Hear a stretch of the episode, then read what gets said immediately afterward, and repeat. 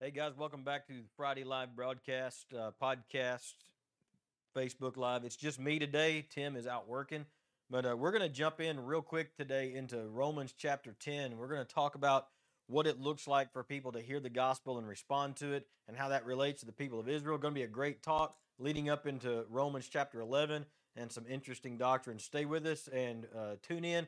Don't go away. We'll be right back. All right, folks, welcome back. Man, we're glad you're here with us today. Again, I hate doing this by myself. I love having Tim here. He'll be back with us hopefully next week when he's not stuck out on the road. As always, before we jump into the scriptures, I want to invite you, if you're watching, to go ahead and give us a thumbs up, like us. If you're on YouTube, subscribe to the channel. Make comments. I see we've got a few people. Dios le bendiga, Sandra. Good to see you with us. Thanks for watching from Mexico. We're multinational now. But make a comment, wave to us in the comments. It helps us with the algorithms and all those sorts of things, and we sure do appreciate it.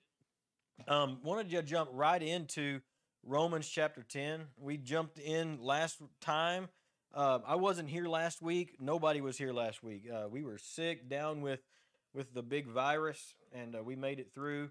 And Brenna actually had it, and we thank you for all your prayers. Many of you out there watching today prayed for her, and were helping us pray for her. And as I told her doctor, she stared it in the face and spit in its eye.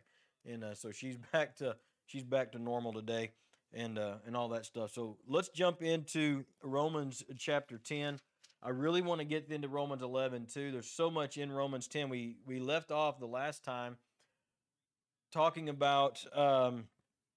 We talked about lots of different things, but we left off with the end of 10, or the middle of 10, talking about, for one believes with the heart, verse 10, resulting in righteousness, and one confesses with the mouth, resulting in salvation.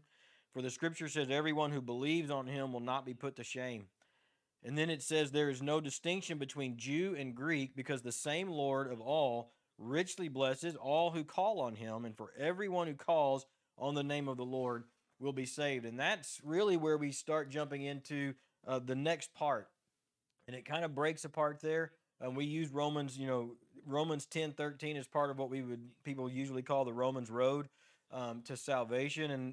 And honestly, it's where it gets twisted a little bit in Romans 10:13, because it says everyone who calls on the name of the Lord will be saved.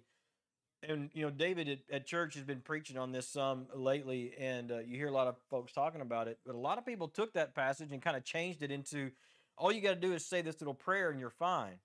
The problem with that is in the first century, the people who would read this, just saying a little prayer and, and that's it, a one-time thing, and was really kind of a foreign concept to them. The idea of putting your faith in or in calling on the name of the Lord, to us, we just think, I got to say it out loud, and then I'm good. I got to say this prayer. And that's really not what they had in mind. To them, to call on the name of something is to put your faith in, to put your trust in. And actually, the whole, the first 13 verses of Romans 10 are just talking about how your faith, your salvation comes by faith. And what that meant to them was to put everything, all of your trust in something. And it's not just an intellectual verbal exercise. And that's extremely important to remember. I think in our church culture right now, we've got this trend of, you said the prayer when you were little, then you're good. But my experience as a pastor, guys, I've untied a lot of young adults spiritually, helping them deconstruct what they would call it, helping them navigate and work through their faith, simply because, they know, I said this prayer and I've been to church, and just not seeing the work of the Holy Spirit in their life, not seeing the fruit of the Holy Spirit in their life, not seeing the joy that comes from following the Lord, and not seeing the things that you would expect, and trying to figure out, what in the world's going on. I said the prayer, I got baptized. And in reality, what you sometimes find out is they just didn't really understand what it meant to call on the name of the Lord, to put their faith in, to put their trust in. It was an intellectual assent and here, repeat after me sort of a thing, and it really wasn't a part of who they are. And we're going to see how some of that plays out, because in Romans 10, he says, now, if you've got your Bible there and you're in Romans 10, this is where one of the, we call the pericopes, where they break the section up to give us what they're talking about. And this one is entitled Israel's Rejection of the Message. And so he's going to talk about how faith is how we receive the message.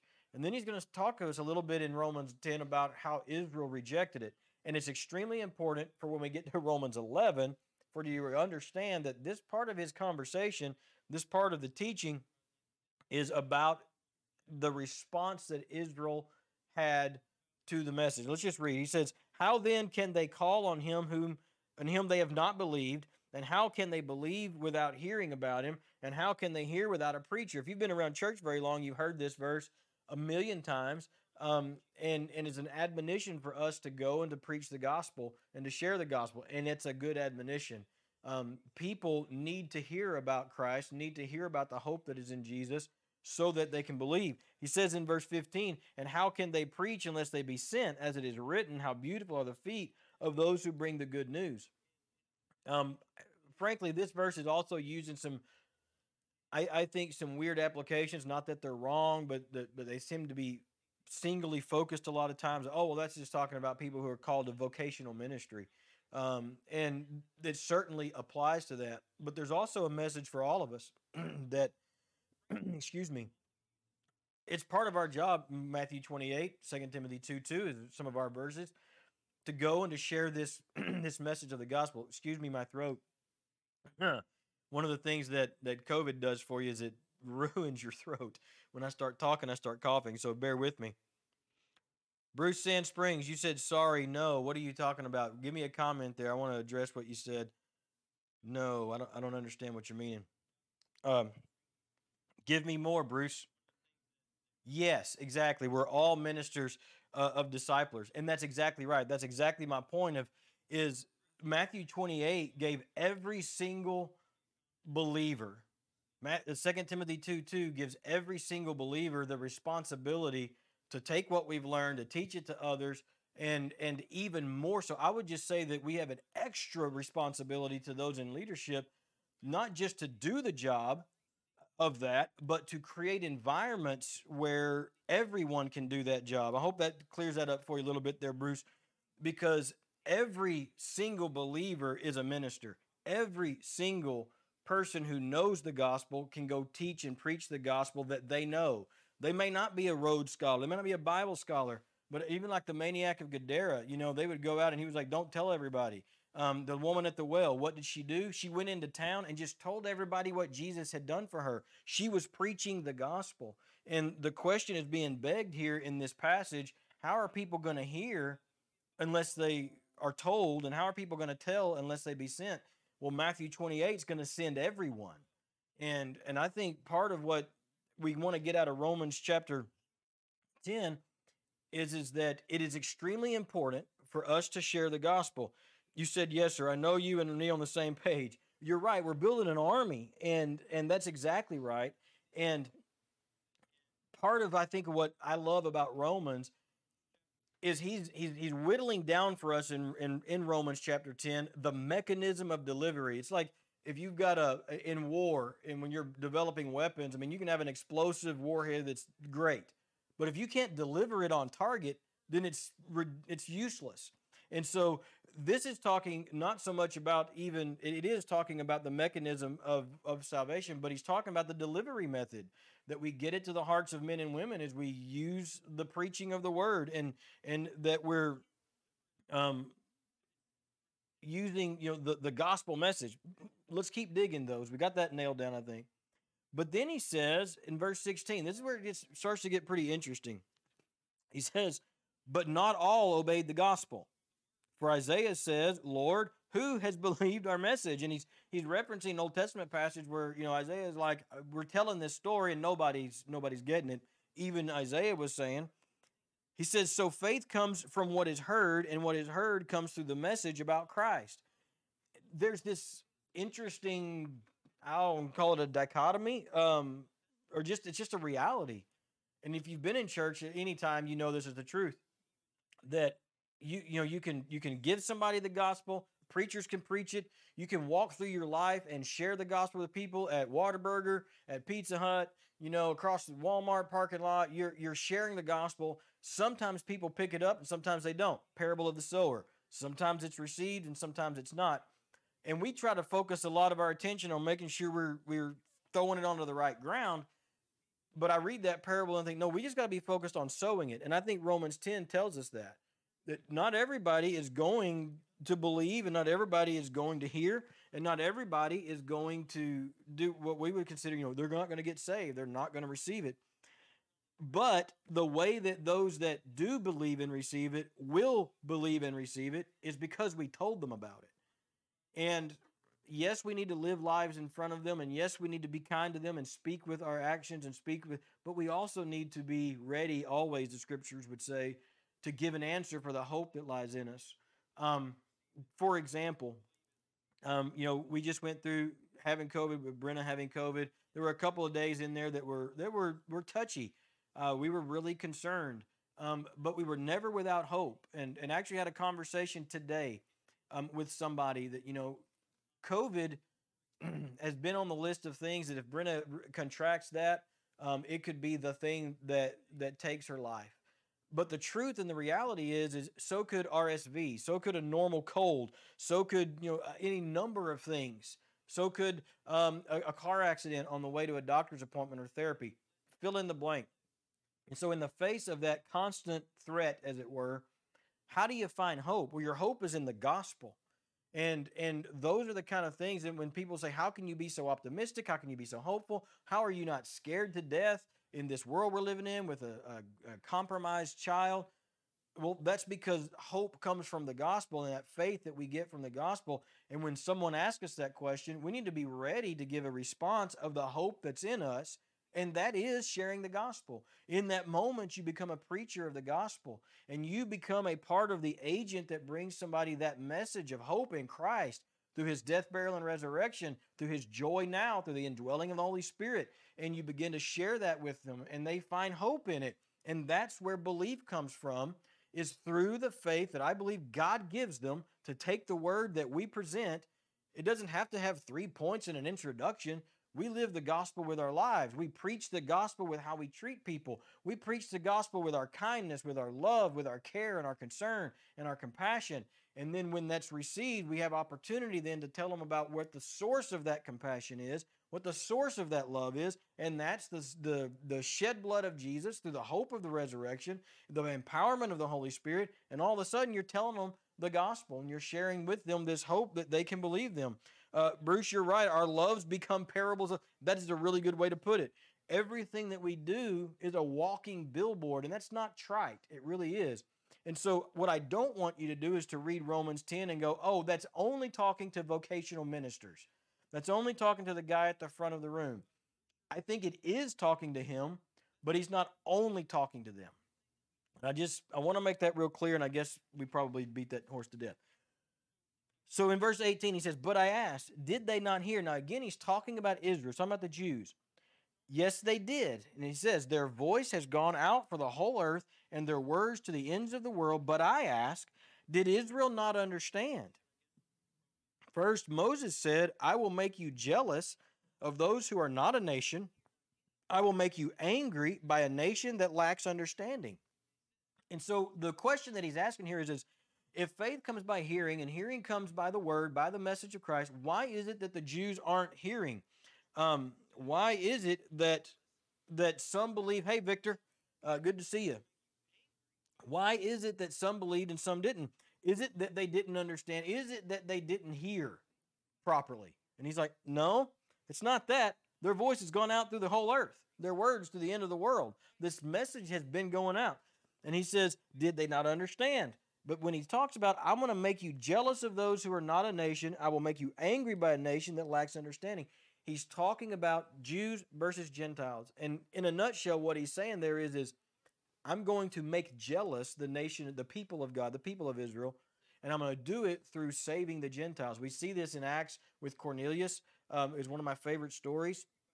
Cornelius is visited by Peter. The Holy Spirit falls. People begin to speak in tongues, and there's prophesying. I mean, the Spirit falls in power. He has to go back to Jerusalem, has to talk with the boys about whether or not we can do what God just did and whether or not it's going to be allowed and how we navigate. And there's this tension between Jew and Gentile. And that's what he's talking about here. Some believe and some don't. And then he says in verse 20, and Isaiah says boldly, I was found by those who were not looking for me, and I revealed myself to those who were not asking for me. Let me break that down to you in a little different way. Gentiles were not looking for God, and yet they found him. But you had, on the other hand, the Jews who were supposedly looking for God who didn't find him. He says in 21, but to Israel he says, all day long I have held out my hands to a disobedient and a defiant people. He's like, in another place, he says, you have the very oracles of God, and you mess that up. We also find out a little bit later in some other passages that there was actually a purpose in hiding. It was a mystery to the children of Israel. Because of their rejection, the gospel went to the Gentiles. And frankly, that was part of the plan. But the question that's going to be asked in chapter 11 is does that mean then that because of their rejection, that God's done with them, that he's completely written them off? Does that mean that because their eyes were darkened at one time, that they will forever be darkened? And that's what we're going to deal with in chapter 11, is just because they were used in part of the plan. And I'm going to tell you, if you want to read ahead, go ahead. But the answer to that is no. No, they have not been completely rejected. No, they have not been eternally cut off. They are the chosen people of God, and they have a special place. We're going to talk about that. And lots of great theologians disagree with me and with each other on exactly how that's going to work. I'm going to go to the text and tell you what I think, and we're going to look into the text and see what it says. But to the question, just because their hearts were hardened and God has rejected them because of their rejection of him, is that eternal? Is that forever? He answers that in verse 11. The answer is no. But you say, well, what does this mean for me? I get the whole Gentile-Jew thing. What does that mean for me, for you and me, Gentile Christians sitting here in the United States of America? For me, he's saying, look, it's not about whether or not you're a Jew. It's not about whether or not you're a Gentile. That's not what's important. What's important is that you have faith and believe in the message of who Jesus Christ is. And no one can believe in that message unless they've heard that message or look out in nature and see that message. We see in Hebrews that there were no excuse. Hello, Miss Allison. And so what it comes down to is my question to you, my call to action to you is what gospel are you preaching today? Because people around you and me need to hear the gospel of Christ. And it's not just the gospel of the goodness and compassion and love and we love you. And it's not just that. It's that and more. We need to be telling people the hope of what we are, which is because it's in Christ. Somebody out there is going to be like, yeah, but that's not me. I'm an introvert. That's great. I'm not asking you to not be. There seems to be this thing, even in Christian cultures, where we think if just because you're an introvert and you're quiet and you're not out there in the public speaking realm, that to be really right with God and follow Romans 10 and be a preacher, or Romans or Matthew 28, that you've got to somehow not be how God wired you and become this extrovert. I don't think that's true at all. I think that God can use you, because I promise you, you have a sphere of influence, even as an introvert. You have people. Maybe you can create a safe place for people to come and to not be that. I don't know exactly, because I'm not an introvert, so it's harder for me. But you can preach through your action. You preach the gospel by being ready. If someone does ask you where your hope comes from in your quiet life, in your quiet conversation, to give an answer of the hope that lies in you, which is in Christ, his resurrection, the empowerment of the Holy Spirit, his coming again, the glory that's coming, you can know and give that to people, even as an as an introvert. The question I have for you is, are you living your life in such a way that the message and purpose of Jesus is being communicated through your life? Because that's how people will hear the message of Christ and how they will believe. Do I believe that God gives the faith for them to do it? I certainly do, according to the scriptures and on that authority. But he's also chosen the mechanism of delivery is you and me. To be preachers, to go, to be sent. Sometimes that's formal. Sometimes that's it means at the front of the church. Sometimes it means you're an evangelist. Maybe you have a podcast. I don't know. But most of the time, and people that I know and I come across, that just means living your life as a reflection of the things that are important to Christ.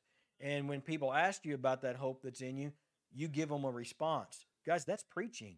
That's the mechanism. One-on-one, one-to-two, in your family, in the people that you're with every day. In Matthew 28, it says, as you go is a good translation, make disciples. Every one of us, every believer is a minister, making disciples for the kingdom.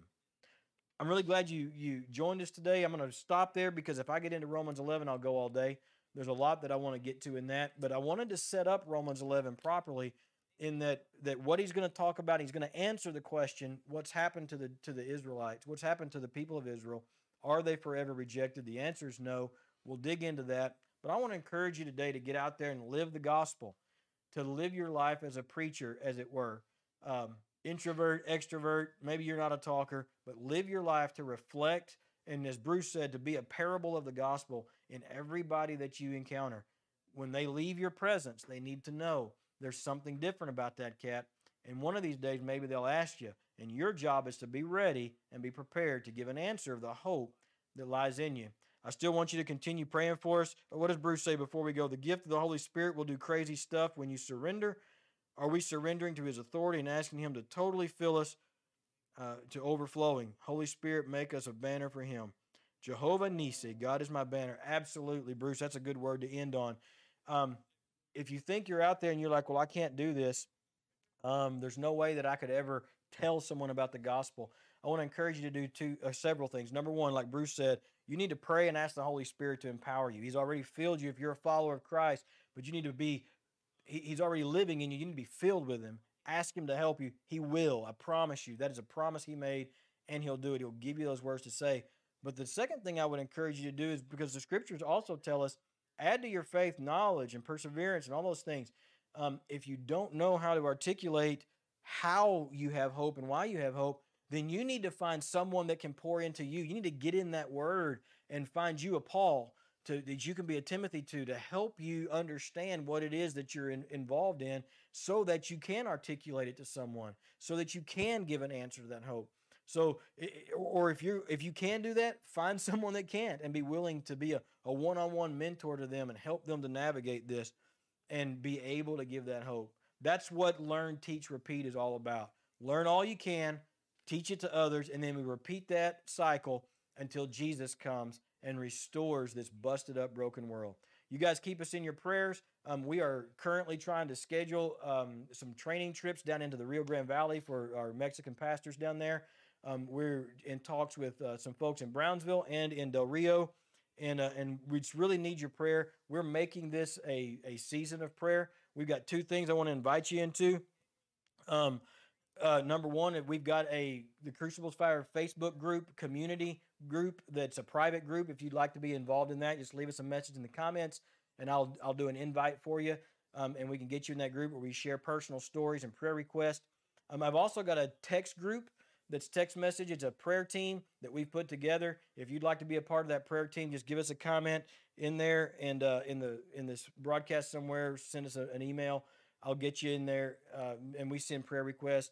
For the ministry's sake, I need you to be praying, number one, that we are able to finish up the scheduling for the trips down into the valley. We've got some pastors down there already ready to be trained. We just got to get that scheduled and logistically done. We're also in developing our app. If you don't already have our prototype app, go out to your favorite app store, look for the Crucible's Fire, and you can find that out there. Download it. When the new app is ready, it'll just replace it and update it. So we want to go ahead and get everybody that we can on board. Also, I want you to pray about supporting the ministry. We are completely, I guess you would call it, crowdfunded. We have individuals who give and support into our ministry, us included. And so I would just ask that you prayerfully consider. We had one of the best encouragements I've had in a long time. Was we've got some followers out there that they give $5 a month and very religiously, and you don't even know how much that helps and warms our hearts, even at $5 a month, to help us pour into the ministry. And if you ask, what is that money going to? It is, every dollar right now is going into infrastructure in terms of the web and keeping the app going, developing the app, and getting the training out. We don't take salaries or anything like that. So 100% of it goes into the ministry. And so we covet your support. We ask that you would pray about that. And if the Lord would lead you to partner with us, either as a one-time gift or as a monthly gift, which is really what we need so we can help plan. And if not, that's okay too. Please continue to watch, continue to soak up the training, and we'll be putting some more things out here to come. We love you. We thank you. Hope you'll be with us next week. Bruce, thank you for all of your comments and good stuff. Love you. I'll be your battle buddy too, Dave. Anytime too, buddy. I appreciate you. Love you guys. See you next week. Talk to you later.